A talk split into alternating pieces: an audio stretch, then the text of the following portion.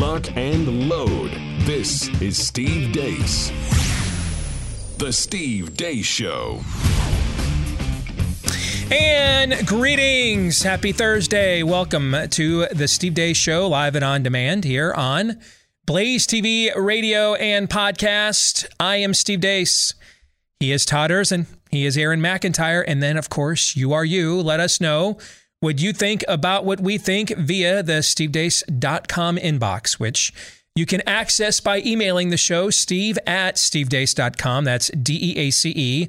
Like us on Facebook, MeWe, Parler, and Gab. You can follow me at Steve Deace Show on Twitter and Getter. And you can get clips of the show free of censorship and free of charge at rumble.com slash Steve Deace Show as well. We have a typical Thursday show for you, three non-political questions coming your way next hour. Also, Theology Thursday, I am calling an audible because we're going to take a one-week break from our book study of Scott Atlas's A Plague Upon Our House. And it's not just because, frankly, I need one. Right? It's not really going to be much of a break. No, it's not going to be much of a break. But in this case, I had an opportunity here over the last twenty-four hours to interact with a pure, true disciple of the spirit of the age. Uh, and and I think it's it, it's important as a teaching moment to walk you guys through why I reacted the way that I did, who the intended audience is. Because yesterday I had a, a, a really good lunch with my pastor, and we were we sat down and had lunch and just talked about general culture and church stuff for a couple of hours. And one of the points of that private conversation that I I'm, think I'm okay sharing with you guys is is how the conditions on the ground have changed. And when when he first got into the ministry in the eighties. And even when I first got into broadcasting on the full time on the news side, just in the mid two thousands, two thousand six is when I started doing this full time, when I made the full time transition from sports. So it'll be sixteen years in June. Things have ra- radically, the, the paradigm was largely the same. We were arguing about objective truth claims. Like a Muslim says, God has no son. A Muslim says Jesus wasn't crucified, therefore he wasn't resurrected. A Muslim says that the angel Gabriel spoke to Muhammad in a cave, not just the Virgin Mary. Right? These are objective truth claims, right? Mm, yeah. Okay. Which means both of us are... Be- now, the truth claims we are asserting are not reconcilable, right? right? But we are beginning from a place of claimed truth, which means we can then examine the veracity of said claims from there. We're starting from a place of believing that there's truth out there that, that we claim the mantle for, that we think we have a unique um, uh, a unique access to, but we are each claiming that there is truth, right? Not only that, but to your point, I think that it's worth defending, not just Correct. manipulating Correct. for propaganda means. I mean, one of the best books I've read in the last twenty years is Paul versus Muhammad. I would highly recommend it. Maybe we should do a book study on that someday. But it's a, it's a book about using three D V R technology to bring both these men kind of back to life as three D V R images. And then they put them like in the Astrodome, I think is where they put them, and just let them debate each other in front of a nationwide television audience and a sellout crowd. And it's it's it's a great book, okay? Here's where we are yet today. There isn't truth, and I don't want there to be. I just want to comply. I just want to follow. Okay? And so from a Christian worldview, we would have looked at Islam as pagan. And by the way, how would they look at us? The same. All right? But the but the rules of engagement were, were known, okay? What do you do when it's not pagan, but demonic? It's an absence of truth. I don't, I don't, I don't even want to know. I like being without it, or at least I think that I do. We're going to walk you through that coming up in the next hour of the show. At the bottom of this hour, what in the Sam Hill is going on in the state of Tennessee? I mean, it's just a, it, it is It is a fuster cluck of epic proportions in that state right now, and we will address it here coming up here uh, with the, an activist on the ground. That's coming up at the bottom of the hour. But before we get to all of that, here is Aaron's rundown of what happened while we were away. What happened while we were away brought to you by Play Groomer Games, Win Groomer Prizes. The Florida Senate yesterday passed a measure that would strip the Walt Disney Corporation of its special self-governing status in and around Walt Disney World in Florida. The move comes after Governor Ron DeSantis issued an order calling for debate of the measure during a special legislative session. The measure will now move on to the Florida House. This is how you win. This, on the other hand, is how you lose. This is National Review's Charles Cooke, who said in a tweet, quote, DeSantis and the legislature pushed through a sensible education bill and then stared down Disney's ridiculous hysterical criticisms. They fought, they won. There's no need for them to salt the earth, take revenge, or make Florida's policies worse. Former Trump attorney Jenna Ellis chimed in as well, saying, Charles Cooke is right. Imagine if Newsom was doing this to Chick-fil-A. Policy and law must be fair and reasonable, not vengeful. Disney's stock price has dipped twenty percent this year, with almost ten percent of that dip occurring in the last month. Checking in on M S N B C, here's former George W. Bush advisor Matthew Dowd. In the Easter holidays, the entire message of the Gospels of the Easter holidays was love one another. And I've said this before, and I'll say it again. If Jesus Christ was alive today, he would be called a groomer, he would be called woke, and he would be called a socialist. Elsewhere on M S N B C, here's Nicole Wallace. And I worry that in covering Glenn Youngkin and his politics of parental choice, all the focus was on how well it worked. And even in our conversations about DeSantis, it's about how well they're serving him. The, the, the truth is, dehumanization as a tactic for politics is from war. Dehumanization is a, it's a, it's a tactic. It's being used right now. The Russians get their soldiers to rape children by dehumanizing them. Back to Florida, the Department of Health there absolutely smacked the U S Department of Health and Human Services after that agency released a so-called fact sheet for guidance in treating gender dysphoria for children. The Florida Department of Health, in their own fact sheet, strongly contradicted the D H S, saying gender transition should not be a treatment option for children or adolescents. Those under the age of eighteen should not be given puberty blockers, and gender reassignment surgery should never be a treatment option for children. Instead, Florida is recommending family and children seek counseling from a licensed provider. Jen Psaki, your thoughts? I'm like going to get emo- uh, I'm going to get emotional about this issue because I just it's horrible. But uh, but you know, it's it's like kids who are bullied, and they, they, they, like all these leaders are are taking steps to hurt them and hurt their lives and hurt their families. And you look at some of these laws in these states, and it is going after parents who are in loving relationships who have kids. It's completely outrageous. Joe Biden, your thoughts?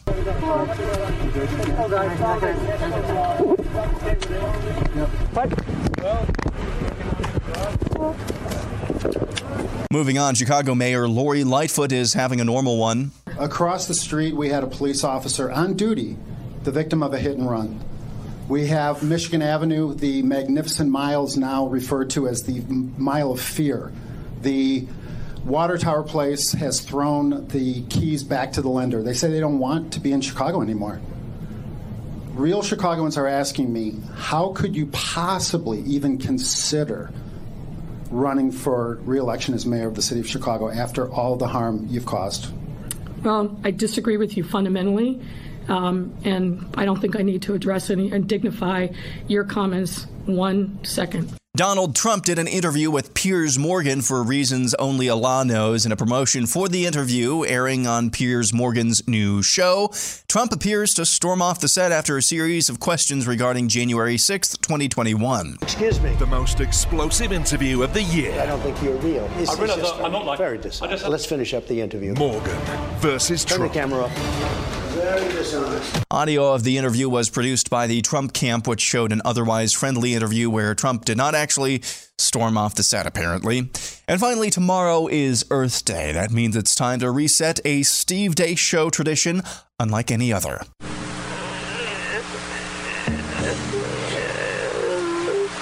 Deep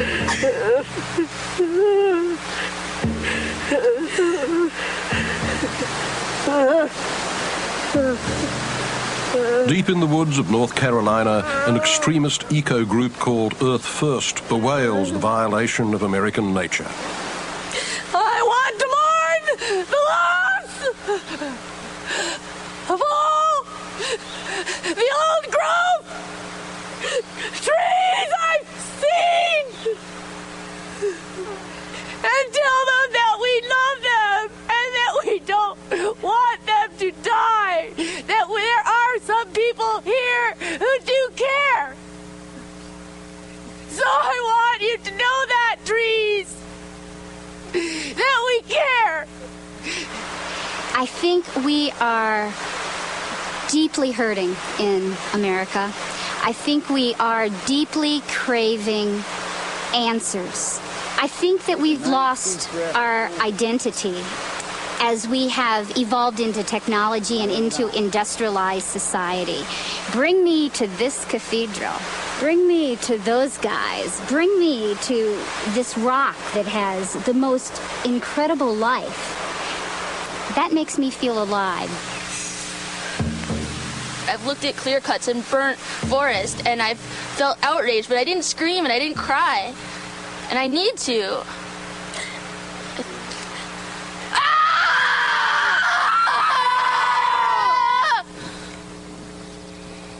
And that's what happened. Well, we were obeyed. Oh, thank you for resetting that. It is indeed an Earth Day tradition unlike any other. Aaron's montage, perhaps never more fittingly, brought to you by My Underwear. Uh, otherwise known as our friends over at Tommy John. Um, indeed. Uh, why not do an underwear commercial after a montage of so many people showing their ass in public? Why not? All right. They need some Tommy John too. It is the absolute best underwear I've ever tried. Okay. And I got a whole spiel here of things I should bring up. Let me just tell you this. Okay. I'm not going to do any of that. Let me just boil it down for you.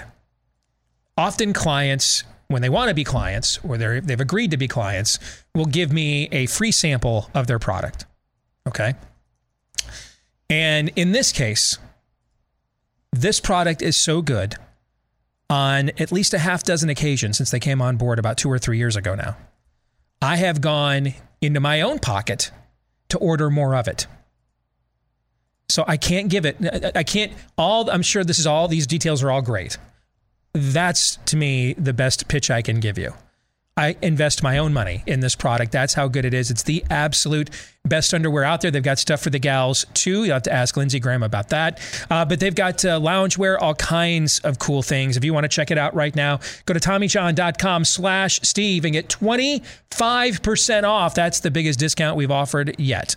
At TommyJohn.com slash Steve, twenty-five percent.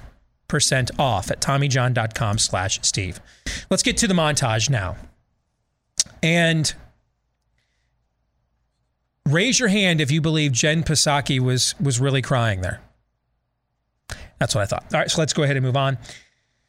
So I had not seen that comment from Jenna Ellis. For those of you that don't know who she is, I would imagine a lot of you do. Uh, she is one of she was one of President Trump's attorneys when he was in the White House. Okay, uh, she's very smart. And frankly, like a lot of the women Trump handpicks, um, a smoke show and smart. And since that's pretty much every woman Trump picks, that cannot be a coincidence. Are you smart? Are you hot? Apply here.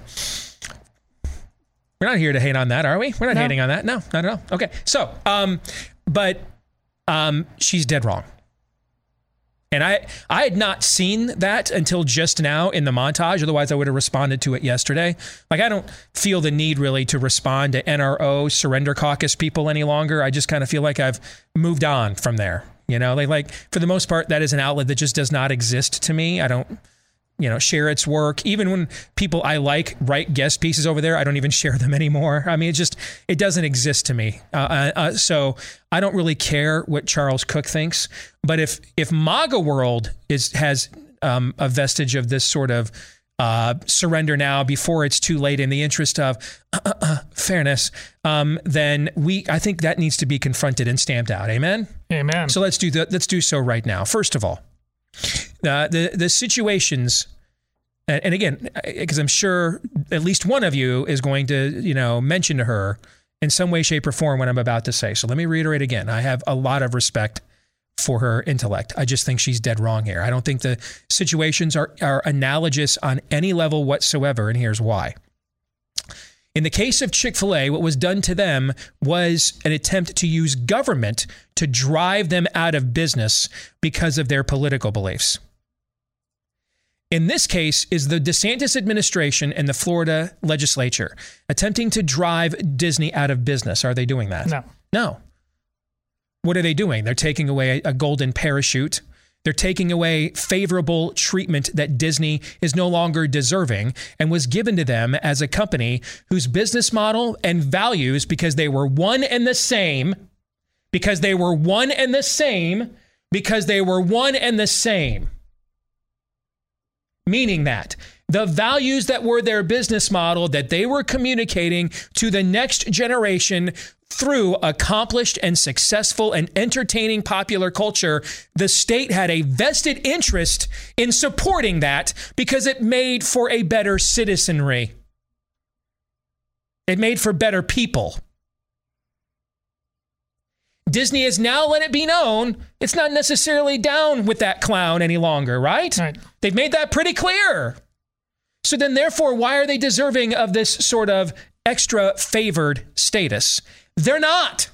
They're not deserving of it. One of the things when I used to teach homeschool academy here in town, the worldview class, the students would ask me, what grade did you give me? And you know what I would always say? I didn't give you a grade. I gave you an assignment. You earned the grade. I wrote down the grade you earned. I've never given a grade. You earned the grade.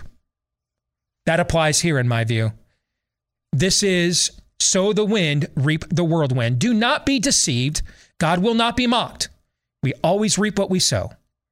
Disney made this decision of its own volition. It could have just kept its mouth shut and probably continued to subversively do content like The Proud Family, and none of this would have ever happened, right? Right. But they didn't choose that. They not only subversively abandoned their original vision of their founder, they are now offensively doing so. They're announcing they're going to do it. In fact, they're weaponizing that fact. They're lobbying for the advancement of these rot gut values. They went to the government himself to lobby for these things. It's not the same thing at all.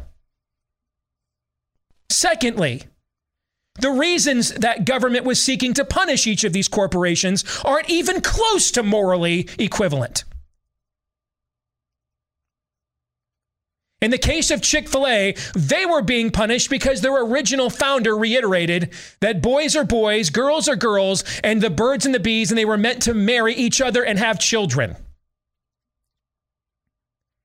Like one of the top three oldest truths in the history of our freaking species. What government is punishing Disney here for is grooming. The promotion of the delinquency of minors. Is that not a crime in all fifty states? It damn well should be. The peddling of softcore child porn. Or at least the gateway drug to it. The situations are not analogous. Frankly, the, the, the comparison she is making is like if one state executed a serial killer and another state executed a serial thief. And then we were like, you know, it's really not fair that the serial thief got the same treatment. We wouldn't want that. It's, they're not the same. They're not even on the same plane of existence, what's happening here. And all that the all that the legislature and the governor of Florida have done is take away the tax shelter, the regulatory shelter provided by government that makes it easier for for Disney to do the business they now want to do. Disney is still now free to go out into the open market and see. as they've lost ten percent of their stock value in the last thirty days. They're now free to go out there and find out just how much of a direct market is this, is there for this outside of a Twitter ratio. Good luck to you. But you will not be doing so any longer under the protection of the duly elected government of the state of Florida, because we represent here the people and not the interest of Disney. And I cannot believe Jenna made that case. It's dead wrong. It's not close. There's nothing correct about it at all. It's not analogous at all. Thirdly, we're at war. We are at war. And you do not win a war by dying for your cause, but making the other son of a bitch die for his. George S. Patton. Copyright. How many minds does was is, has Disney poisoned or is planning to with that rot gut, sending them to moral children to moral and spiritual deaths? Nope. We're not subsidizing that here in Florida any longer. You're on your own. Peace out. They're not the same at all. The situations between Chick-fil-A and Disney aren't the same. There's no merit to that point whatsoever. Don't entertain it for a second. What's amazing about it to me is that her legal uh, work on behalf of Donald Trump received more pushback on the right from anybody than the likes of David French. Yet here, she is not aware that she basically took the made French the, position. She basically said yeah. that Drag Queen Story Hour is a blessing of That's liberty. That's basically what she's saying. Yes. Let, let me get this straight as well. Maybe it's different for you and the audience. Maybe it's different for you and Todd as well. I only know what the heck a Jenna Ellis is after November, what yeah. was it, fifth, whatever, whatever it was back in twenty twenty, because of some of the work that she did trying to uh, prove election fraud. And some of the work, you know, good work, at least trying to show prima facie evidence of that. You want to make the case that there are forces in this country that stole, not just poisoned the well, yeah. that stole this election, and you think that you can share a country with them. I know. No, that doesn't, that's so totally one hundred eighty degrees, ninety degrees, whatever you want to call it. Incongruent. You, those two things cannot be true at the same time. That's exactly right. The same forces at work in trying that's that stole this last election are the same forces at work, Jenna, trying to steal our children's innocence. It's not the same thing. In fact, we are the argument we ought to be having is whether the state of Florida was punitive enough. It's not vengeance. It's justice. You're here. You're not entitled to the goodwill of the people of Florida when you want to corrupt and crush and destroy their children, their most precious natural resource.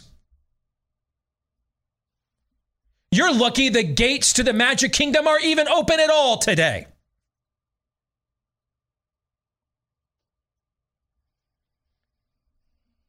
Furthermore, on a separate matter, Jesus is alive, idiot! That's the point of Easter! Goodness gracious! By the way, Matthew Dowd, you know where he came from? Can you guys guess? G W. Yeah. George W. Bush administration, baby. Same place as Nicole C. Wallace. I know. Yeah. My literary agent worked next to her in the White House, as a matter of fact. Okay? Yeah. Same place. And remember when we had to vote for George W. Bush to save America? Remember those days? I remember being on my knees as a baby Christian on that the night of that oh four election, praying that he'd win Ohio and win the presidency and save America as we're getting ready to bring another baby into the country. I'm an idiot. But all of that just puts even more context into what you just said about Jenna Ellis. Know what time it is. You want to go back to that? I I'm, I just, I can't believe I, I didn't see that. And so you're getting my instant raw reaction. I have no reaction when an irrelevant publication like National Review that just isn't relevant any longer. I, I don't have any reaction. But if we're going to have someone who has bled and, and, and, uh, and, and sweat on the front lines on our behalf in the legal arena saying stuff like that, we have, we got, we need to take a time out and make sure we all know what, th- those of us claiming we know what time it is, what time it is, because the room temperature is about six hundred sixty-six degrees right now. All right. We're playing a game. All right. And it's called Civilization, and it's a steel cage match, and two worldviews are entering here, and only one of them's coming out. I promise you, only one of them is coming out. And I don't know how you prefer to play a game, but I like it when I win. Don't you guys like games better when you win? I like it better when I win. That's what I like. And and if I lost and it was fair at the end, do you feel better that you lost fairly? You know what? It's, you know, man, I totally crapped out at the craps table, but it was fair, so I don't feel as bad. Is that, is that how you walk away feeling? No, I like it when I win, especially given the stakes we're playing for here. The only thing we ought to be debating right now is if they went far enough in Florida. That's what we ought to be debating. Do you think this was, you're doing this in real time, but you like these kind of questions. Do you think this was a test case by purposely put out by Trump because of how the public would react to it vis-a-vis his main competitor for the presidency? Is oh, obvious. You think a Trump minion basically trying to bastardize something that makes DeSantis look good? Something like that. I, I hope that's not the case. I I I, I don't know. I don't know because I've never met the woman. You know, I just have admired her work from afar. Okay, I, so I don't know the answer to that, but I, I, I hope that's not the case. I, I really do. You wouldn't be shocked if it was, though. But but you know what? Since you went there, let me go there. Is it just me, or when Trump causes drama, it's about Trump? They underestimated my crowd size. They stole the. Ele- I I thought they stole the election from us. Actually, I thought they stole it from us, not from you, dude. I thought they stole it from us. I didn't think it was about you. I thought it was about us. I thought they stole it from us. Okay. Um, uh, they, they, I was treated unfairly. They edited out me deceptively. And, and frankly, almost everything that he claims they did to him unjustly is true. They pretty much have done all those exact things. But if you notice that when DeSantis causes drama, it's because they're doing things to us unjustly. Have you noticed this? He doesn't care what people say about him. Yeah. He relishes it. That's exactly right. That's a major difference there. And it's something that I think, frankly, needs to be a lot more important to a lot more of you. I saw somebody who's a friend and I respect them tweet out Trump twenty-four, DeSantis twenty twenty-eight, save America. Guys, I, I, I would, I'd, I'd like to get to twenty twenty-four. I can't even contemplate in my mind what America looks like. And what do you think this looks like in twenty twenty-eight? No idea. I have no idea. Actually, I do.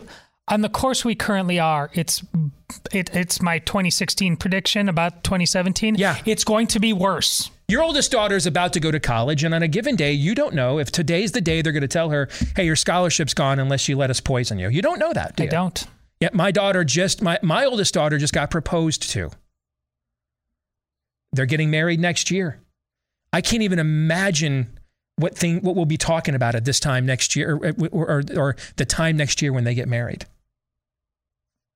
And we're talking about twenty twenty-eight. I need the best person right now, don't you? Don't you? Or do you need the best show? Now, that doesn't mean Trump's not the best person, but show me you are. Show us you are, not the best show. I don't have time for a show. I need scalps. And so do all of you within the sound of my voice. Scalps on a wall. Body counts in a cultural war grave. That's what we need here. There is a war taking place. Not a personality contest.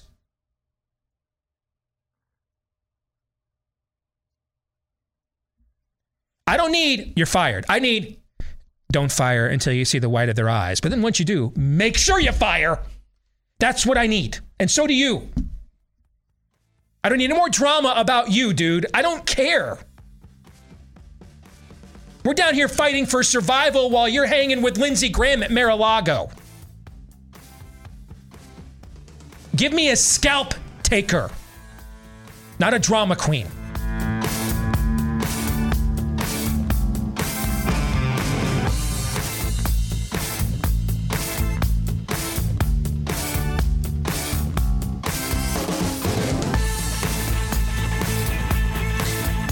You know, about ninety plus percent of our lives these days uh, are spent indoors, but a lot of our favorite moments are what happens outdoors. The fresh air, the feeling of peace.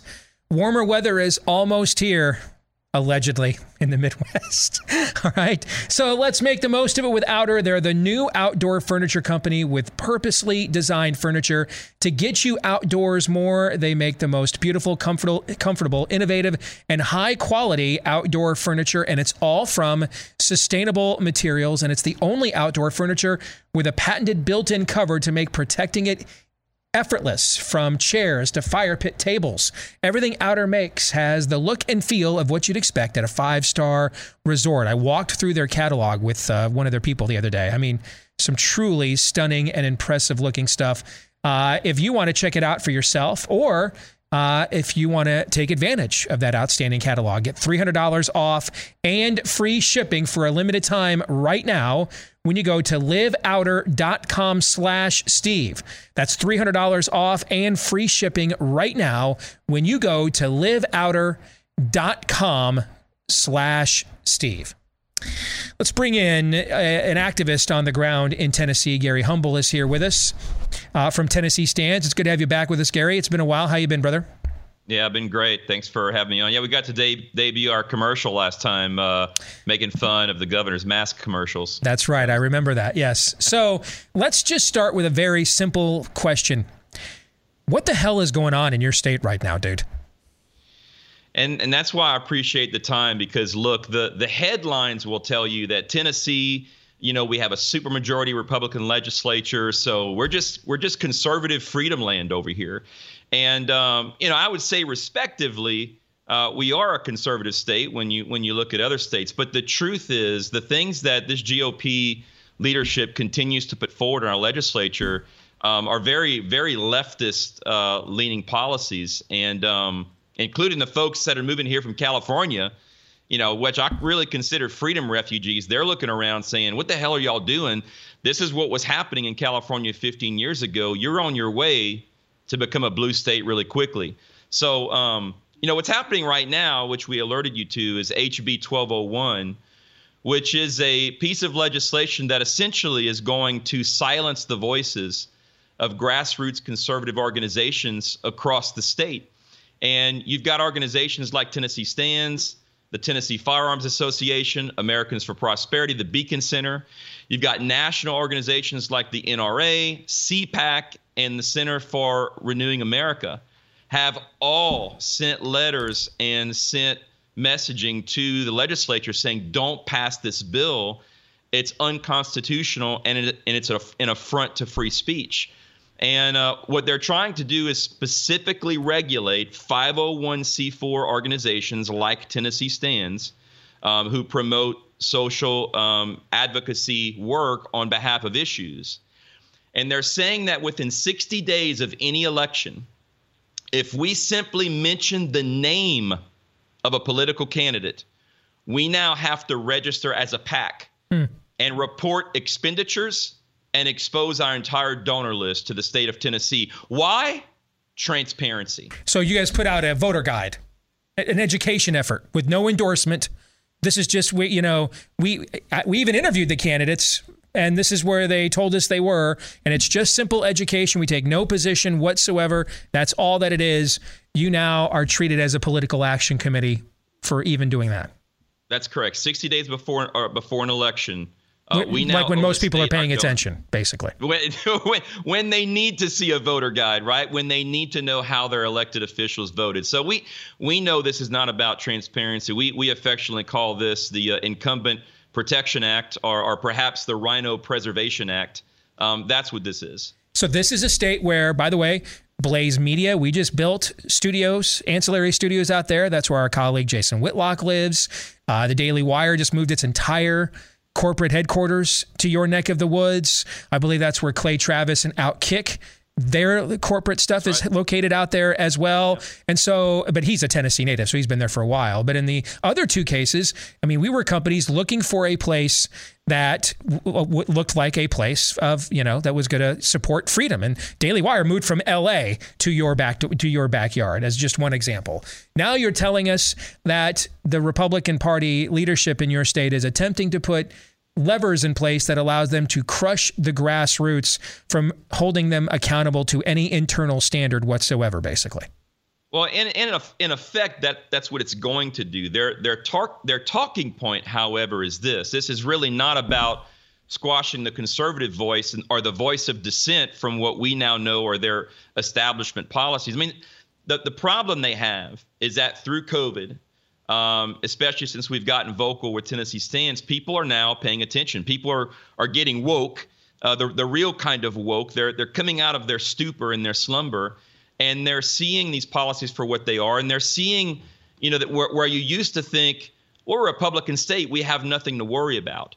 And they're understanding that that's not the case. And so these folks are worried. It's an election year, and they're concerned. And interestingly, I, I want to make this point. So uh, about a month ago, I announced my candidacy to run for state senate, and I'm running against our Senate Majority Leader, who's who's my, currently my state senator here in Williamson County.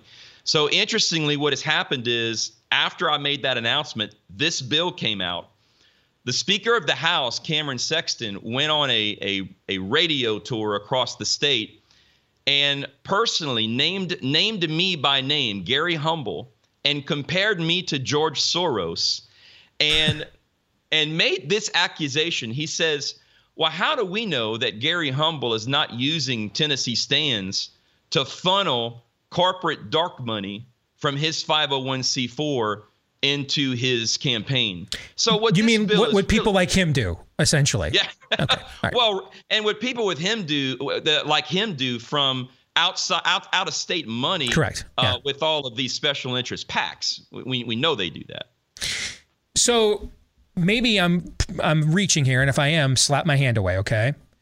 But this this seems Reach, kind of Steve. similar to the whole thing about what's going on in that congressional district in your state, okay? In the fifth? Yeah, yeah. Because what it, what it looks like to me, and again, I I I, I got the ten thousand foot view. You're the guy on the ground, so correct me if I'm wrong, okay? What it looks like to me is they had this Trump-anointed carpetbagger woman come in, this Ortega's come in. And they and they put her on Fox News, like on every show, for like two weeks trying to raise her name I D, and and thought that they would be able to get somebody that would play ball with the system, a quick congressional seat.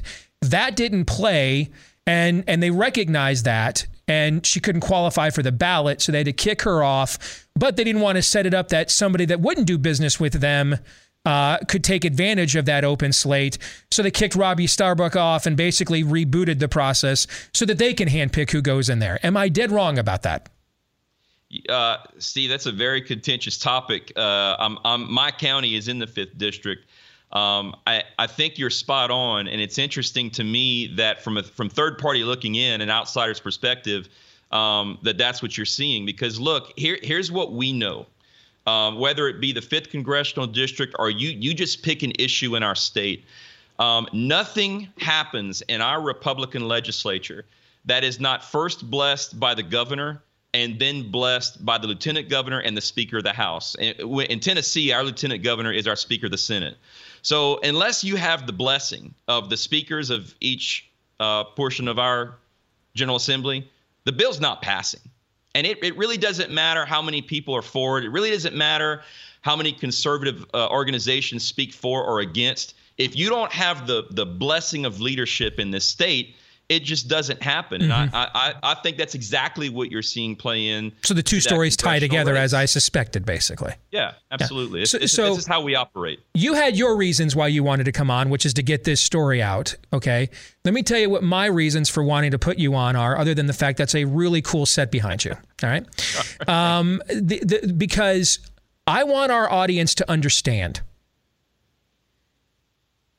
why we haven't had Ron DeSantis's in Tennessee, Kansas, Louisiana, Alabama, Arkansas, Oklahoma, uh, Missouri, all the Wyoming, Idaho, all these red states where I, I mean, you're almost ashamed, except in a few couple of urban areas, to be uh, described as a Democrat. And then in some of those states that don't have huge urban areas, they don't even know what a Democrat is. And yet, here we have a state that is one of the most contentious swing states in the country. And, and and a guy and a team of people get elected that actually have the will to follow through on things, and they're about to turn that state in one less than one term redder than Texas. And ironically, the Republican Party is the biggest beneficiary of this. There's been a three hundred thousand voter swing from registered Democrats to registered Republicans since Ron DeSantis took over. You would think they would be celebrating this, right? Okay. Yep. You would, you'd think other Republican states would be like, wow, this is the path to victory. And yet they're not. And here's a state like yours that was red long before Florida got recognized as a red state about eighteen months ago. All right. And and and this is why this is. And I think our audience, they need to understand, Gary, the, in, the, that, the infrastructure that's in place in all of these various red states. The spirit of the age didn't just say, hey, we're only going to just sign up Democrats. They're not. The spirit of the age ain't dumb. They're not like us. They don't sit around and sweat out election outcomes. They've got people working both sides of the street. And so no matter who wins, it's just a magnitude of their of of of, of who plays ball to what magnitude and to what degree. And that's what you guys are going up against right now. And you're living through it firsthand. And I wanted our audience to hear a first person testimony of this. Yeah, and I appreciate that. And it's and it's important to make the point again in a In a supermajority Republican state this year in our legislative session, we could not pass a bill that would actually keep pornography and obscene materials out of our public schools. We we couldn't do it, couldn't get it done. We we could not pass a bill that would allow employees and, and consumers to make their own medical decisions that, to decide if they wanted a vaccine or not. We couldn't get that passed. We couldn't pass a patient's rights bill where people have a right to have visitors, you know, even if they have COVID in the hospital. We we couldn't pass a parents' rights bill. We could not pass any election integrity efforts. All of these measures this year in our in, in this General Assembly died in committee, never even made it to the floor. So, look, we we have a, a, a huge establishment problem in Tennessee. And I think grassroots conservatives across the country need to wake up and get active. And we, we've got to take this party back, or we've got to do something, because, look, the folks in control, they know what they're doing. And um, and it's and it's like you said, man, I, I honestly, I don't know what the answer is. I can't understand why the Republican Party at large can't look at Florida and realize the path they're taking, it's the win. If, if you if you want to increase and embolden the Republican Party, you engage the grassroots conservatives and they'll come out and support you. We, we're seeing it happen in Florida. I don't know why we can't figure that out here in Tennessee. People want to follow what's going on or learn more about you and your organization, Gary. How do they do that? Uh, check out Tennessee Stands dot org, Tennessee Stands dot org. Uh, we're on every bit of social media. And, of course, love for you to check out Gary Humble for Senate dot com. We're going, going, uh, going against the grain here in Tennessee. Thank you, Gary. Appreciate it, man. Thank you, brother. You bet. Gentlemen, your thoughts. Gary is dead right about uh, Florida and the win. Uh, but what's plaguing Tennessee is what plagued uh, Governor Noem up in uh, South Dakota. It's the same thing. It's Chamber of Commerce uh, interests uh, that are n- in no way uh, tethered to the the uh, what has been understood as the foundational moral underpinnings of the Republican Party. Those we know those are wink and nod for a very, very long time. But now it's not even a wink and a nod. It's just flat out saying, yeah, you. We, we don't agree with th- those things at all. If they are prioritizing, even in states like South Dakota and Tennessee, that we don't pass the things Gary talked about. Uh, we, we are just simply cutthroat ministers of uh, spreadsheets. And that means human beings are nothing more than widgets uh, to these people.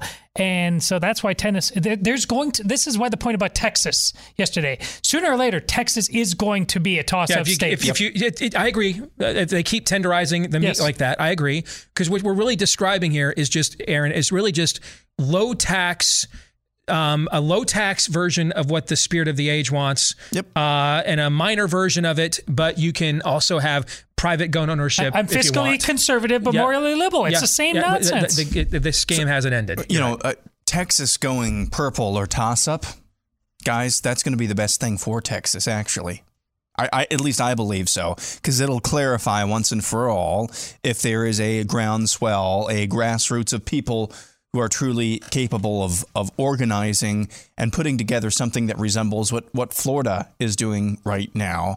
And Todd's point about how the establishment G O P, really just the swamp, they're the unibrow, as, as our friend Shannon likes to call them, it really, it's a perfect picture of how they see you, especially um, especially uh, on the Republican side. You're just chattel. You're just there to be a good little boy or little girl. Show up, vote, and shut up and vote. Shut yep. up and vote. Yep. That's all you're worth to them. And we'll give you lower taxes and uh, gut rot. Man, that's that's what. So until these states, until the apparatus is truly punished, whether it's by their own citizens or whether it's by the other side because they have so depressed their own base, you're going to keep getting this over and over and over again. So I think actually, I, I think some of these deep red states like Tennessee and Texas starting to go purple. I know we're not talking about that with Tennessee, but with, with Texas, that could actually be a very good thing, a very good thing, at least in the long run. The problem is, as we've talked about before, and we talked about it last segment, I don't know how long a run we have. Yeah, I, I just, I don't have any long-term analysis anymore. I, I just don't. I mean, on a day-to-day basis, I'm, I come to work and talk about things that three or four or five years ago, I would have never envisioned. I didn't even know what they were. I, guys, do you think I knew what a coronavirus was in two thousand eighteen or nineteen? I had no, no. idea what it was. Didn't care. It wasn't, it wasn't no. a part of what I got into this business to do. You sat next to and, and hired an anti-vaxxer. How often did you ever ask me about yeah, it? Yeah, just we, it was almost never, never ever discussed. Nope. Okay. Um, it's just, I mean, the, the, the level of devolution here is at such a swift and rapid pace that I, I just don't think, here's the long-term plan, man. Um, survive. This is, we're like in an N C A A tournament mode. You don't start March Madness uh, contemplating your path to the national championship game. You start by, I, I got to win the next game. You know, survive in advance, survive in advance. So along those lines, I'm going to walk you through my own personal interaction with the spirit of the age, because I think it's instructive if you're a pastor, if you're a parishioner, if you're a patriot. This is going to be a very instructive conversation, I think, for you to know what you're up against. Next.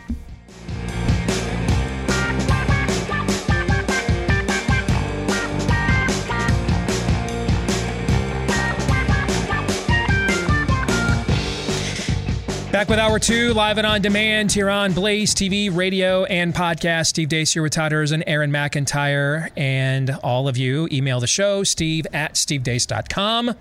You can also look for us on Facebook, MeWe, Parler, and Gab. Follow us at Steve Deace Show on Twitter and Getter. Uh, get clips of the show at rumble.com slash Steve Deace Show. And don't forget, if you're a podcast listener, if you haven't yet done this, please consider leaving us a five-star review if you like us. And then also uh, hitting the subscribe and follow button. We want to thank each and every one of you that have done one of those things for us already. I want to thank Built Bar for making the absolute greatest protein bar of all time. It can be a snack, it could be a meal replacement, a protein supplement, all of the above, and it does so absolutely deliciously. All right, all flavors covered in real chocolate, loaded with protein, packed with flavor, not packed, though, with carbs and calories and sugar. It has the taste of a candy bar.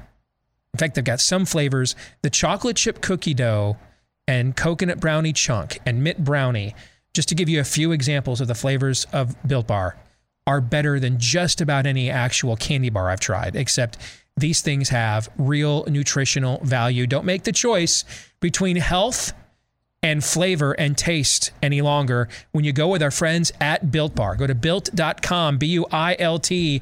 That is the website for Built Bar, built dot com, B U I L T. Get fifteen percent off right now when you use the promo code DACE, D E A C E, my last name. That's the promo code to get fifteen percent off at Built Bar over at built dot com. So for Theology Thursday, uh, I had lunch with, uh, I want to take a, a one-week break from Scott Atlas's book. And it's not just because even I need a break, because I do. But um, I, I that book, It's an onslaught. Yeah. Okay. So I, I thought this would be the perfect time for us to have a conversation about going on offense, just as a little break from what it looks like when we are completely on defense and don't even try offense, which is the entire Scott Atlas book, right? I got to say, because I'll forget it by next time, but the, the chapter we're going to dis- we were supposed to discuss, it may have well have been titled, "Have I made it clear by now that Debbie Birx is terrible?" Yes. That's pretty much it. Yes. So I, I had lunch with my pastor yesterday, and we talked for a couple of hours about a, a lot of things, and um, you know, just a private conversation amongst friendly believers. But one part of that conversation I want to relay uh, to you guys that we were just discussing the church, culture, where we're at in history, just kind of, you know, a general, um, you know, session of discussion. And we got into, and, and I thought he made a great analogy when he said, you know, when I, when I got, when I got into the ministry in the eighties, so he just turned sixty, I believe. When I got into the ministry in the eighties, the, the discussion was about people had the, had the wrong operating system. They were operating a sin-based system or a false religion-based operating system, using a computer analogy, okay? He goes, what I see now is people don't have an operating system. They're trying to, you know, make assumptions based on the acknowledgement of some variation of objective fact or truth that you would start previous conversations with in other eras. It's just not there. The critical thinking's not there. And one of the things, listening to him describe this, I said, you know, what you're describing, and I want to share this with all of you. What you're describing is that if you are a pastor in America in any other era until now, you would have tried to reach your community that your ministry was planted in before or after they had fallen prey to destructive behaviors. Sin. Right? Our, we, we, we tend to want our sinful desires satiated, and then we will concoct or reverse engineer some form of philosophy or theology to justify the fact or validate that it was okay. When we can't do that, we then fall into further acts of self-medication, uh, addictions, things of that nature, in order to cover uh, both the wounds that caused us to act out in sin and then the shame we feel for it afterwards, and this destructive cycle. And how do I break free of this, right? It's, it's one of the reasons why over the years on this show, we've interviewed numerous people that have left homosexuality behind. And they all have the same thing in common. The gospel was the instrument that propelled them out of that pit. Because they had these desires. They then acted on these unnatural desires. And now, though, the shame either becomes so much that they get into drugs and everything else with it, or they concoct a false theological narrative to validate it. That's a lot of the what we've seen in the culture war for the last yeah. couple of decades, right? And I pointed out to him, here's how things have changed. You're now trying, you're no longer trying to reach people before they engage in destructive behaviors or after they are, and be, so that you can rescue them from that pit. You're trying to stop people from destructive belief. Not that the effect of the belief is destructive. The effect that I had these same-sex desires, and I believe I, I have to act on them, and if I don't, then I'm not being my real self. And then I concoct a belief system to justify the act, right? Mm-hmm. The beliefs themselves are destructive. Not the effect of them, but the intent of them from the outset are destructive. So we were talking about last hour with the grooming. The intent of believing this is destruction. And I want to spread this destruction. I have an appetite for destruction. It's not just the title of a Guns N' Roses album any longer. I, I want you to share in this destruction. And if you don't, well, then you're just a terrible person. This has changed the way we evangelize, or even just engage politically and socio-culturally and philosophically as a people. This also explains why when there are people who have engaged in the destructive behaviors that the spirit of the age used to affirm, and then they are still succumbing to those behaviors and desires, but refuse to go so far as to embrace the destructive beliefs. Follow me now. I'm preaching, okay? When they refuse to go to the next level of, I will now affirm your, dis- meaning my behaviors may lead to my personal destruction, but I'm not signing up for the collectivist destruction of your beliefs. Those have to be stopped.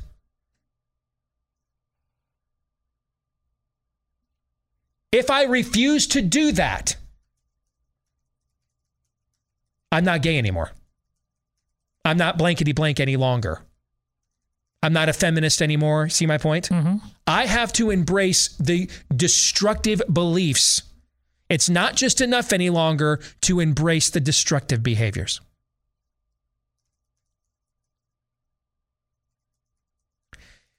And and people will embrace destructive beliefs when they are empty slates, empty vessels.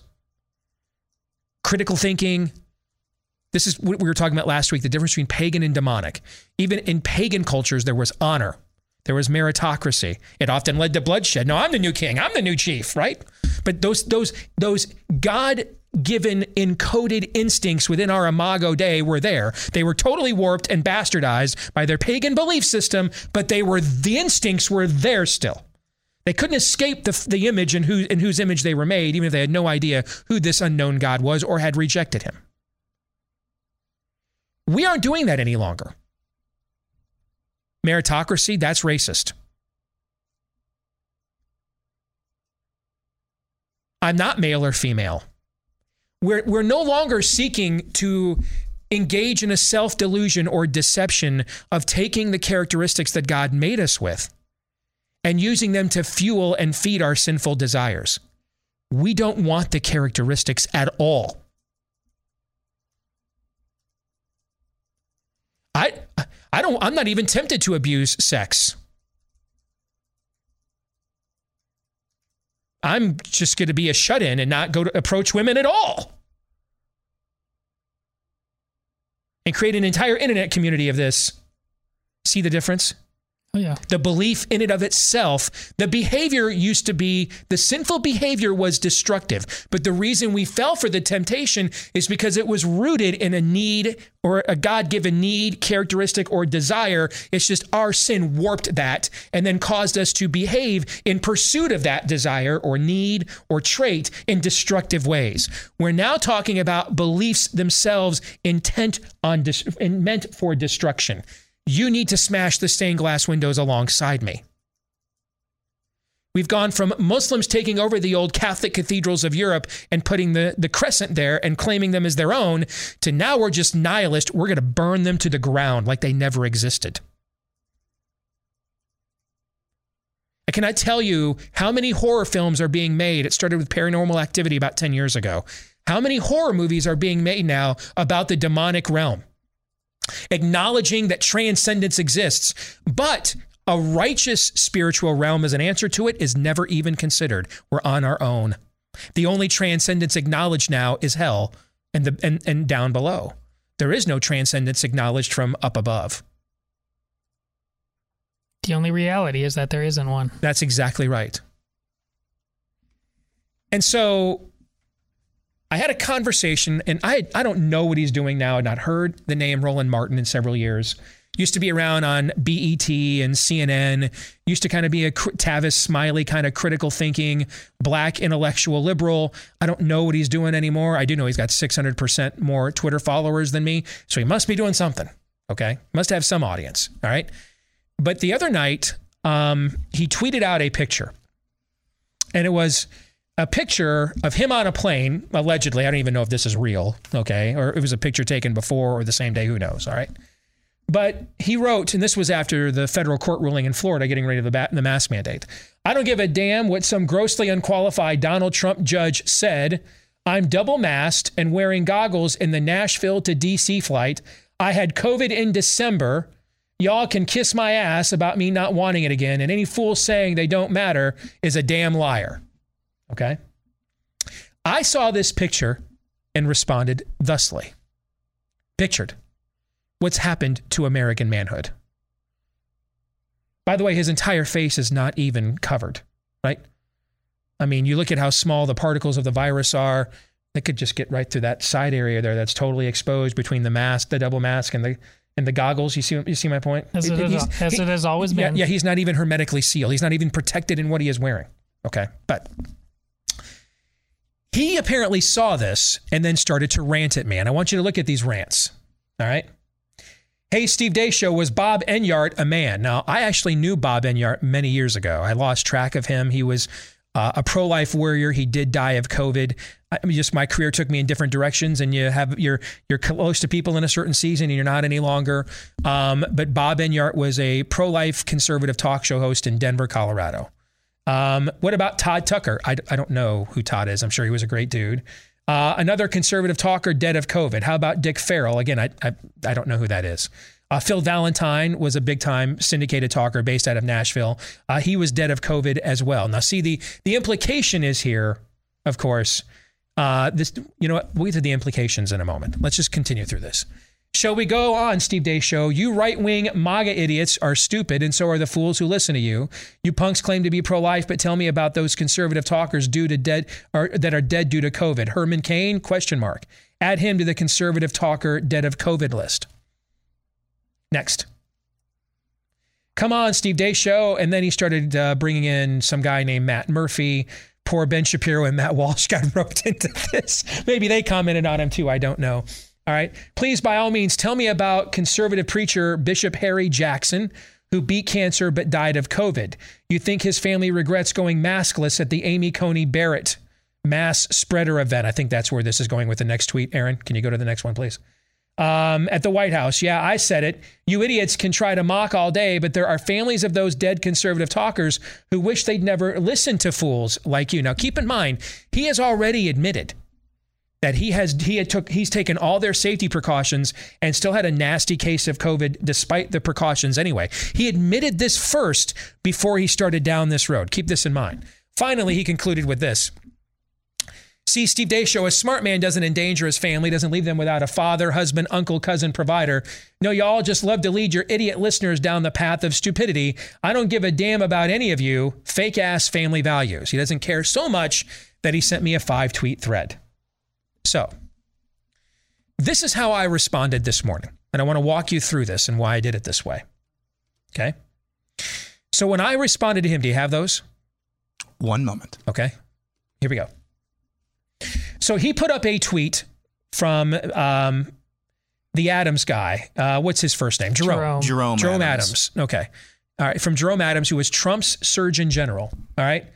Uh, saying why he's going to continue to wear a mask on his Delta flight, despite the court ruling, and everybody else should still wear a mask, blah, blah, blah, blah. So the implication is, because this guy worked for an administration that I voted for, I should not think for myself or have any of my own ideas or any of my own values. I should just go in lockstep with him. That that's essentially the, the fallacy that's being asserted here.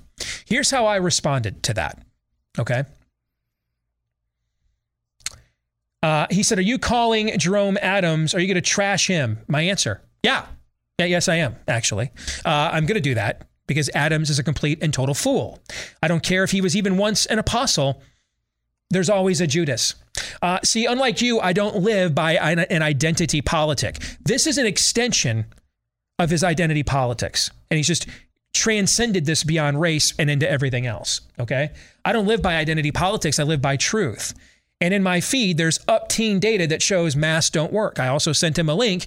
If you click on that link, by the way, it is Jerome Adams at the beginning of the Uh, of the pandemic, telling people to stop being stupid and wearing masks against coronavirus because they don't work.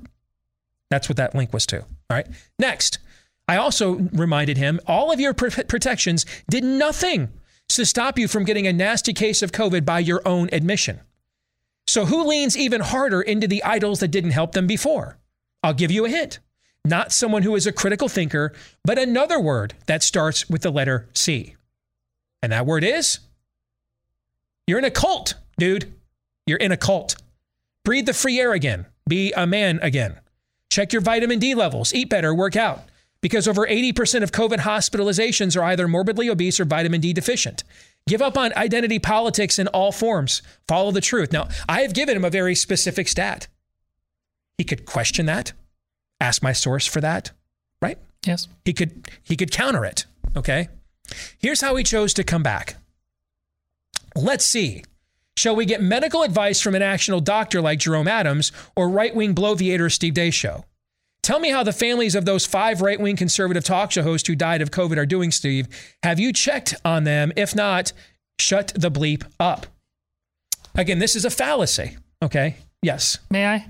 This tweet brings us full circle to his original tweet, yeah. where he's yeah. a left-wing bloviator yes. lecturing people about what to do medically Correct. in the face of what is now uh, been recommended to do. So what exactly is his standard? Well, we're about to find out. Okay. So I concluded with another thread. Okay. Here's how I responded. I, I flipped his premise back against him. Let's see, should we listen to medical advice from just one side that keeps prescribing things that have proven that they don't work and may even cause harm? Or should we listen to people like a Peter McCullough M D or a Pierre Corey M D say, I've got doctors too. Sure. I can make appeals to authority too. And so many others for a second opinion. And then I asked him, hey, have you bothered to check in on those harmed by the jab or lockdowns? Have you had them on your show? Have you checked in on them at all? Let's continue on in that thread. I said, last year, this was a number one bestseller. It has more footnotes than pages. Be a truth seeker. Read it. Try to discredit it. I invite him. Try to discredit it. If you can't, be freed by it. The truth sets us free from a spirit of fear and unsound mind. You don't have to live like this. Next, you have come at me now with numerous rants, none of them offering any data, any facts, any truth whatsoever. None. Just false appeals to authority while rejecting counter authorities, guilt by association. Uh, so, I, you know, if, if you ever th- said MAGA or voted MAGA, you couldn't possibly read or think for yourself. Boy, if I'd have thought that way, I'd have never gotten to know people like Naomi Wolf, Alex Berenson, on and on, the Pierre Corey, who's a man of the left, by the way. I've just never gotten to know any of these people. But I didn't do that. I didn't do guilt by association. I followed the truth. And you're just, this is an extension of your identity politics. That isn't healthcare, let alone truth. That is a cult. Next. Kick worm tongue to the curb, Theoden.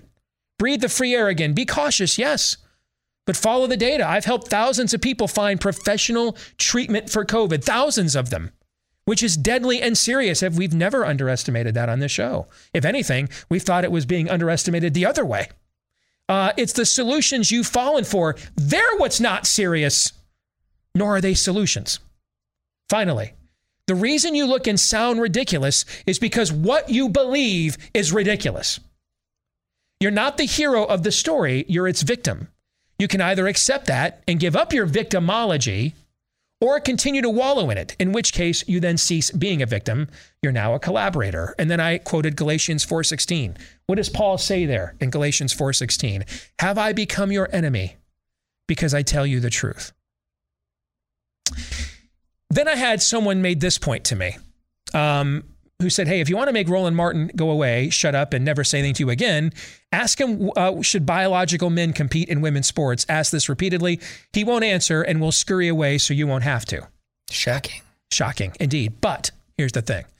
Because we're dealing now with no longer political debates, but but spiritual manifestation, political manifestations of spiritual cultic beliefs, I replied this way. I don't want him to go away just yet. First, I want to see if him and many others made in God's image, caught in the trap of this demonic spirit of the age, can be freed from it. Then, if it becomes obvious they prefer the pit, dust will be kicked from sandals. So then I waited. I, I, mod, I looked for the next couple of hours, and all he did was respond with variations of a-hole and other pejoratives. Again, no facts, no counters, nothing. So at that point, I did the Twitter equivalent of dust from sandals and just muted him. So then I would move on. Now, understanding that he was already given over to identity politics before this already began. And so he was already being, remember, we've talked about COVID is not an outlier. It's a harvest. People like Roland Martin had already been groomed to accept that compliance was the highest order of citizenship. He'd already been groomed, okay? So he was already prepared to accept a narrative from the group that he identified with, whether it was true or not. Did I expect him to actually look at our book? No. No. But I offered it to him nevertheless, yes. Right? Did I expect him to even to counter with any facts or truth? No. No. No. Because I've seen his work before, and I've debated people like him on national television dozens of times. So I knew it was highly unlikely that unless God was specifically at work in Roland Martin in this way, that I could reach him. Okay? So why did I do this? A, just in case I might have been wrong about those things, because I'm not God, am I? No. Can I read other people's hearts? No. Can I can I read other people's consciences? No. No. So is it likely I was right? Yeah. Yeah. Was it certain that I was? No. No. So the only way I would find out is what? Well, iron sharpening iron. Yeah. So I did this. Let's find out if he's reachable. Yeah. Let's find out. So that's A. I don't know for sure. A. Okay. B. I think that I needed to provide you and the audience a first-person, back-and-forth testimonial I'm involved in for you to see what I'm talking about and, and what I'm talking about and how to respond to this. I'm confrontational, not disrespectful, but I'm confrontational. And I'm, but I'm also giving him an out. I'm respectfully confrontational, not taking any of his B S on any level at all, and I'm calling him on it. But I'm not out to destroy him. I'm out to destroy the shibboleth That has in, that's imprisoning him. Now, in the end, if he won't let me pry it from his cold, dead fingers, he has made his choice. I have fulfilled my obligation, which is C. I fulfilled my obligation. I'm I'm here to deliver a message, not not fashion and guarantee an outcome. I'm not a sovereign being, so I'm just here to deliver a message. So I accomplished C, and then there's D. Between him and I's combined social media audiences, what are the odds there's at least one person who's kind of on the edge of realizing, what am I doing here? What am I believing here? See my point? Yeah. But they were just looking to see if, if there were, is there, is, are there objective reasons for why I think this might be wrong? And, and that might be sellable, might be persuadable.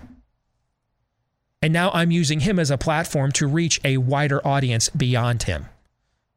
At the same time, I'm trying to reach him. We've checked all four of those boxes. I didn't give him his premise at all. I gave him no quarter, no ground whatsoever. I didn't accept any of his fallacies on any level at all. I didn't debate my ideas versus his, because his ideas aren't rooted in any fact or truth. So I've got to introduce the truth before we even get to what my ideas of those Of, of, of what that truth means. We even get to that point. See, we used to debate what our, we thought our ideas of that truth meant. We're not there anymore. We got to debate what is the truth now. I'll get you guys' thoughts on this here in a minute after I tell you about our friends over at Home Title Lock.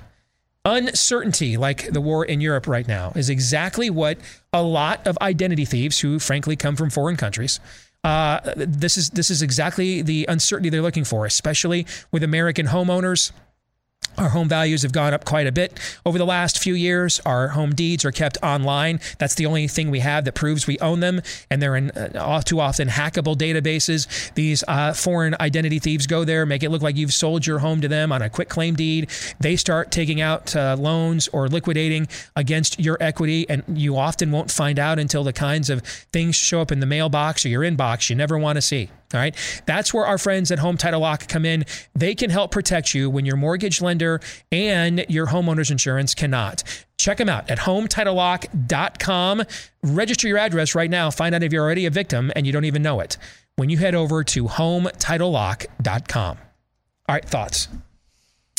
Well, yeah, you owe it uh, to these people as a follower of Christ to show them exactly the nature of their prodigal son status. You you need, they'll never turn around and go home to the father unless they understand that they are swimming in animal feces. They're actually, that that's their food, literally. They're on the pig pods. Yeah. Yep. That, and listen, again, you're not, you're called as a Christian in all things on some level to be uncomfortable. Go to Nineveh. Going to Nineveh, in this case, meant Steve making this guy uncomfortable. And that, by extension, even though Steve and I are like more comfortable with this kind of thing with most people, it doesn't mean we wouldn't rather be doing other more relaxing things. But we're called to this. You are called to engage with the Roland Martins in your life. They're all over the place. Please do not think that because you don't have a show that they aren't there. You're lying to yourself. You just don't want to do this. You have to. Otherwise, you will be living more and more, and you already are, in Roland Martin's world. And you will sentence your children to have to confront these sorts of instincts violently, because that's how the history book always ends, okay? If we do not get more comfortable with the kind of confrontation you're talking about peaceably, you are going to sentence your children and grandchildren to have to confront these instincts. They're not going away. You're going to force them to confront this in another era that's not too far down the road violently. Aaron. Yeah, and I, I think this was a, you know, m- most of the time, If it's in, if this type of confrontation happened in real life, you know immediately that there is, at some level, some questioning, some questioning about um, uh, uh, one's own motives. In other words, I, I believe conversations like this don't happen uh, because people just don't have the, the the confidence in their own in their own beliefs to actually confront or be confronted with them face to face. So that's why they hide behind the keyboards. I think it was uh, Mister T. It was that rule, that that uh, that thing that he dropped a couple of years ago. That too many people feel way Ice too tea. comfortable. Ice yeah. T. I'm yeah. sorry. Ice no, T. Mister T. Still masking up. Yeah, well, we lost him to the spirit that, of the age too. Yeah, yeah. Ice T. It's that. So I would just say, on the online sphere, if people come to you in bad faith, auto mute. People come back like that, try to engage for a little bit, never give up the premise. Three non-political questions will be next. Stay tuned.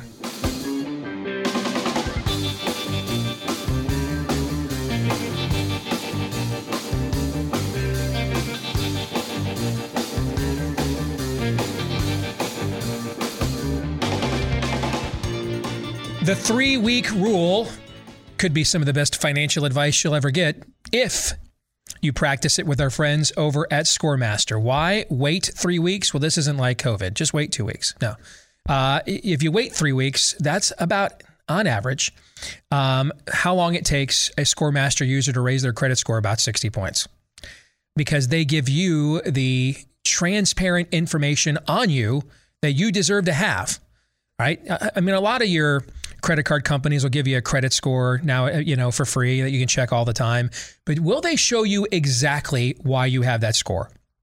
And then furthermore, will they show you exactly how to get to the score that you want, what you need to do, uh, a plan of action and help you navigate it? I used Scoremaster last fall to help me get to the score I wanted to, to get to an obscenely low interest rate for our refi. So I've seen firsthand how it can work. Now you can do the same as well. Try Scoremaster for free and see how many plus points that you can add to your credit score and how long when you go to Scoremaster.com slash Steve.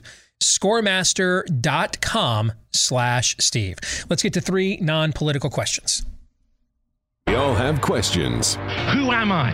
Why am I here? Where am I going? Who am I? A search and a question of identity. Why am I here? A question of meaning and purpose. Where am I going? Question of destiny. Some better than others. What sort of morality or proto-morality would you expect to find in a chimpanzee troop? Injecting some levity into the demise of Western civilization. It's three questions on the Steve Deace Show.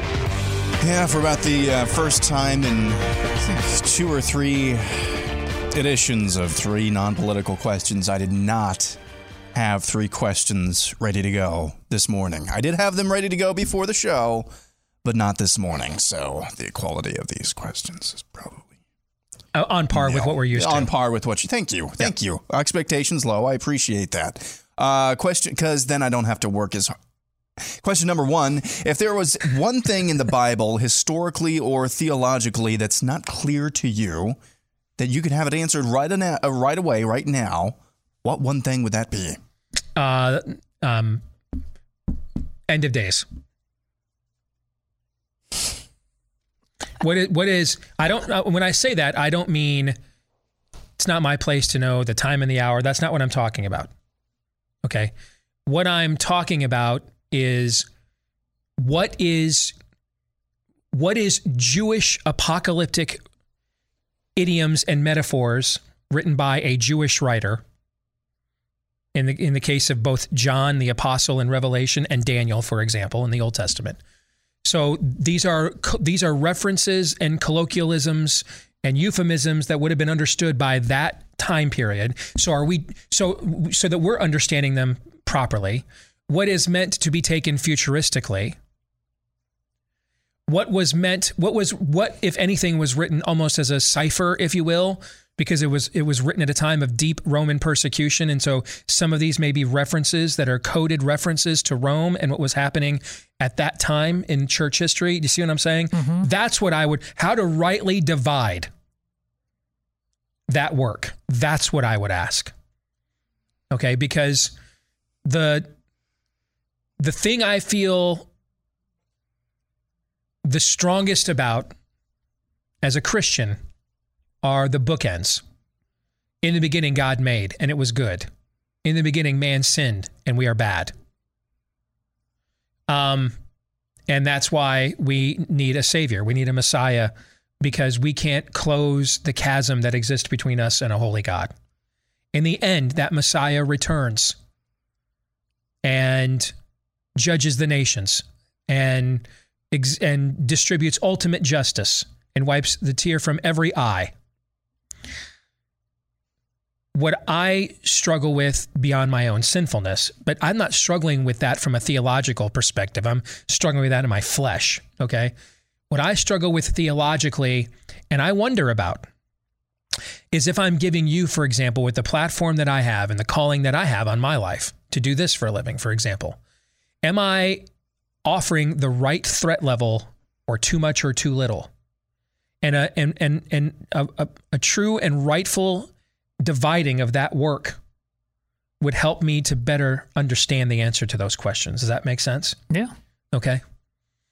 So, for example, if are we, is it possible that we're living in a futuristic, left behind kind of end of days right now? If that's the case, well, then we should actually, if we think that that's more likely, there should be a more direct evangelistic approach to our show because the time is short. Soon the door will be shut, right? Mm-hmm. Okay.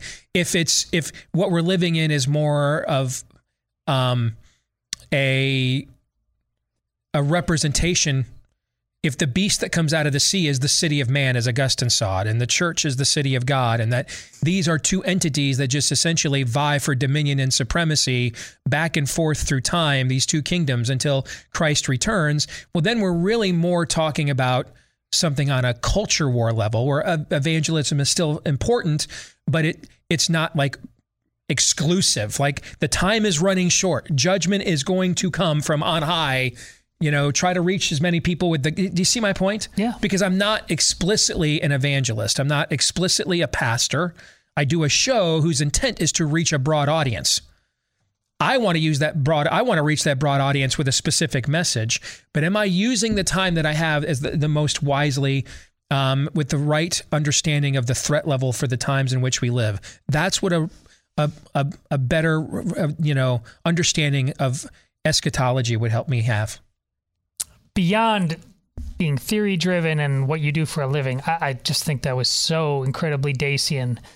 The, the more and more we talk, because you talked about uh, wanting, there was a question about this, about wanting to know the future if you could mm-hmm. re- recently. And it's clear, it's based on your upbringing. I like, and this is what you need to know the truth. And I yeah. think this has to do with why you actually like gambling, besides the sports aspect, it's trying to master the unknown yes. as much as possible. Trying to game the future. Because I, yes, I agree. Yeah. And I didn't have, my unknowns didn't cause the level of havoc in my past that yours did. So I don't feel called to that. I just think that was really interesting. Uh, mine would be that, listen, most of the history of the Bible in terms of the amount of time that takes place takes place in just the first eleven chapters of Genesis. Yep. But yeah. it's a, yep. it, it would be a this is mine a, as well a fleshing out of the full history. Like, for example, the the end of the uh, the creation story, man and female were created. Uh, tells one version of that, but then when you have Adam and Eve, it's male and female created. Uh, but it, it, between that is a lot of the creative trying to find the compa- companion. They're both trying to tell different theological stories, but the actual history that happened, um, which some of us were meant to look through a class darkly, but it would be fascinating to know. See, that's mine. That's mine as well, Todd, um, because I, I trust that. Even in even in heaven, that uh, the presence of our Maker will overshadow any of the mysteries that yeah. we feel um, feel compelled to wonder about uh, today. I still, in my flesh, though, hope that we get some of these answers and get like a documentary series yeah, in, in heaven about all of this as well. I would settle just for the history of the Is garden. Is there an N F L Films vault in yes. heaven? Because I'm spending a good deal of eternity dun, dun, there. Dun, dun, dun, dun, dun. Yeah, um, yeah I, I would settle just for the history, like the actual fleshed out, you know, black and white history of the Garden of Eden. But I would love to see um, from the garden, from the fall to Noah. I think that I think that would be incredible uh, to kind of flesh out in mm-hmm. and of itself. All right. Before we get to question two, you know, we don't have a lot of chances these days to not do business with woke corporations or causes that hate us, because that's pretty systemic in corporate America these days. One place where we do, though, and it's with a business that we kind of all have to use access to because we need one. It's called a mobile phone. And that's where our friends over at Patriot Mobile come in. They're America's only, well, really American uh, mobile phone carrier.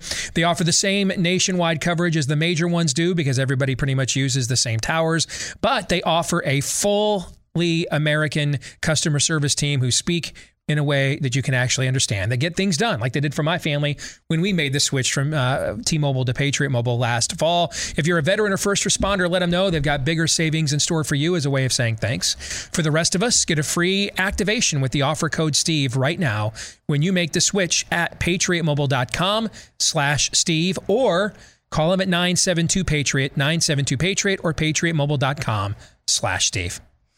Question number two. We've talked ad nauseum about all the problems with college and professional sports. My question is, what is the objectively good thing about each major sports league, whether it's professional or college, college football, college basketball? Even in their declining state, because nothing, when you have a systemic, you know, what can the righteous do when the foundations fail, right? That's what the Bible says. They can't be immunized from a systemic decline and collapse of a culture. They just can't, because the people that will go to work in their commissioners and league offices and on the field stem from that exact same culture. And yet, even despite that influence, they remain one of the last truly meritorious venues of applied and celebrated excellence left in America. That would be my answer. For every single league. Yeah. I, I was just going to go league by league, but that's a good answer regardless. Yeah. Oh, yeah. Oh, for experience, I was in the University of Arkansas, or in Fayetteville this weekend, uh, and had that weekend where the incoming freshman class for soccer, my daughter's soccer class, was all there. And uh, and the parents were at this meeting over fr- at dinner Friday night, and he laid out, this is what this program is about. This is why we are here. And one of the things he said to the entire group, as he said uh, to my daughter and us on an official visit, because we had a concern about her doing two sports and she'll miss some time in the other ones, will will she have a fair shot? Because that's all that my daughter wanted. And he put it this way. He said, listen, I don't care if you slashed my tires last night. If you can help me win, you'll play. Now, I know this guy. This guy does not mean go be a criminal. Uh, it, it, it, nothing right. like that. He yeah. chose a severe example to say, th- this is nothing but fair. We are about excellence on the soccer field. And he went out of the way to even say, he said, we're a soccer team. We're not a family. He said, I care about you as an individual. We're going to have a lot of fun together, but we're going to keep very clear why we're here. There's not going to be any nonsense, no drama, no nothing. We are going to choose excellent excellence on the soccer field as our number one priority. And if you want to be a part of that, that's a dream, because there's a lot of drama in club soccer. Trust me. That's what all sports is, sports is supposed to be fundamentally about.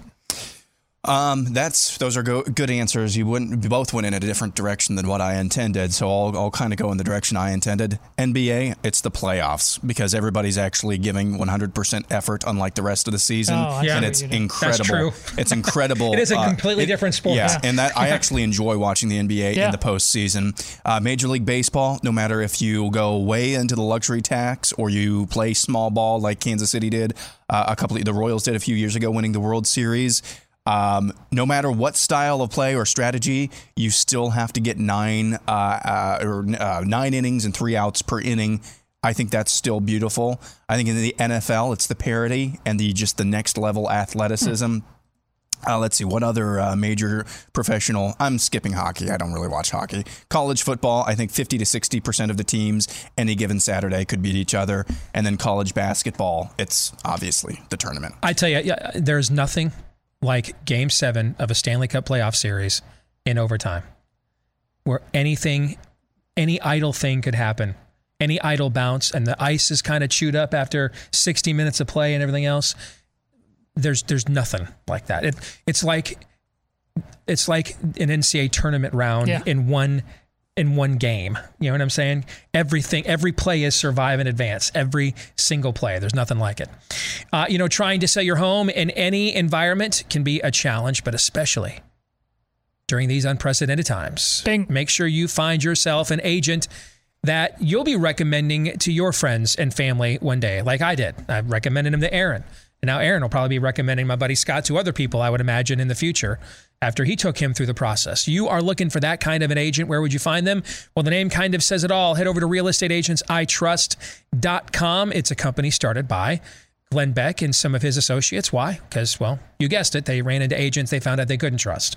So don't let that happen to you. They don't want it to. That's why we urge you to check out the website, real estate agents I trust dot com.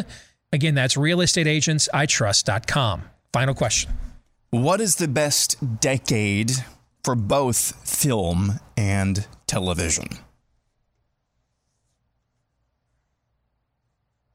I'll start. Combined together? Yeah.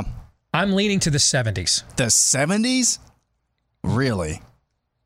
Jaws, The Omen, Exorcist, Star Wars, The Godfather, Apocalypse Now, Chinatown. Those are all films, right? Yes. And, and T V then shows. T V shows. Um, you would have had um, All in the Family, The Jeffersons, um, Dallas. Uh, would have debuted in that in that era. I'm missing a whole bunch of T V shows too, so forgive me because I went right to the movies right away because that's where my mind is at with what's going on in my life right now. But I think the seventies, you could make an argument for the seventies, I think. Yeah, when he first said that, I thought that was crazy. But what were you thinking? I really think like two thousand eight to twenty eighteen. I know, I know. Oh wow, I know. Oh my gosh, I know. I'm I'm I'm baby face. Okay. Okay. two thousand eight to twenty eighteen. There are a ton of really high quality films uh, and fun films and television shows combined. I mean, I I'm thinking all the MASH. M C U. Yeah. Uh, MASH was in the seventies too. Yeah. yeah.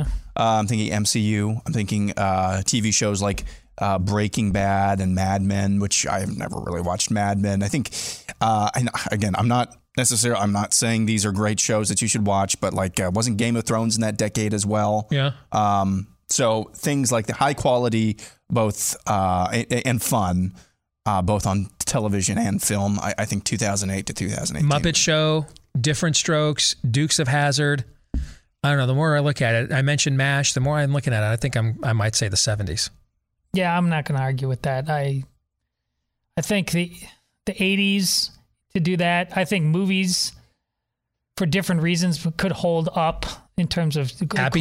Days, Little House on the Prairie. But, but yeah, I think television, there's not as much, and it's a little bit, mm, I, I don't want to just rest on nostalgia. I think seventies is the correct answer. See, you guys are just as guilty of uh, of being biased towards your uh, generation as I am towards mine. Well, if we're well, going to include television, though, you can't go any further back than the fifties, but, so there's almost the no quality, way to not be biased the, against just, your generation. The quality in terms of or towards of production, I mean, this decade can't. I mean, that decade can't hold a candle to the last couple. I think stories I matter, though. Stories I, I, matter. I think if you watch some of the films that I mentioned, when they actually kind of do hold up. When was Lost? two thousand four to two thousand ten. Yeah. John three seventeen.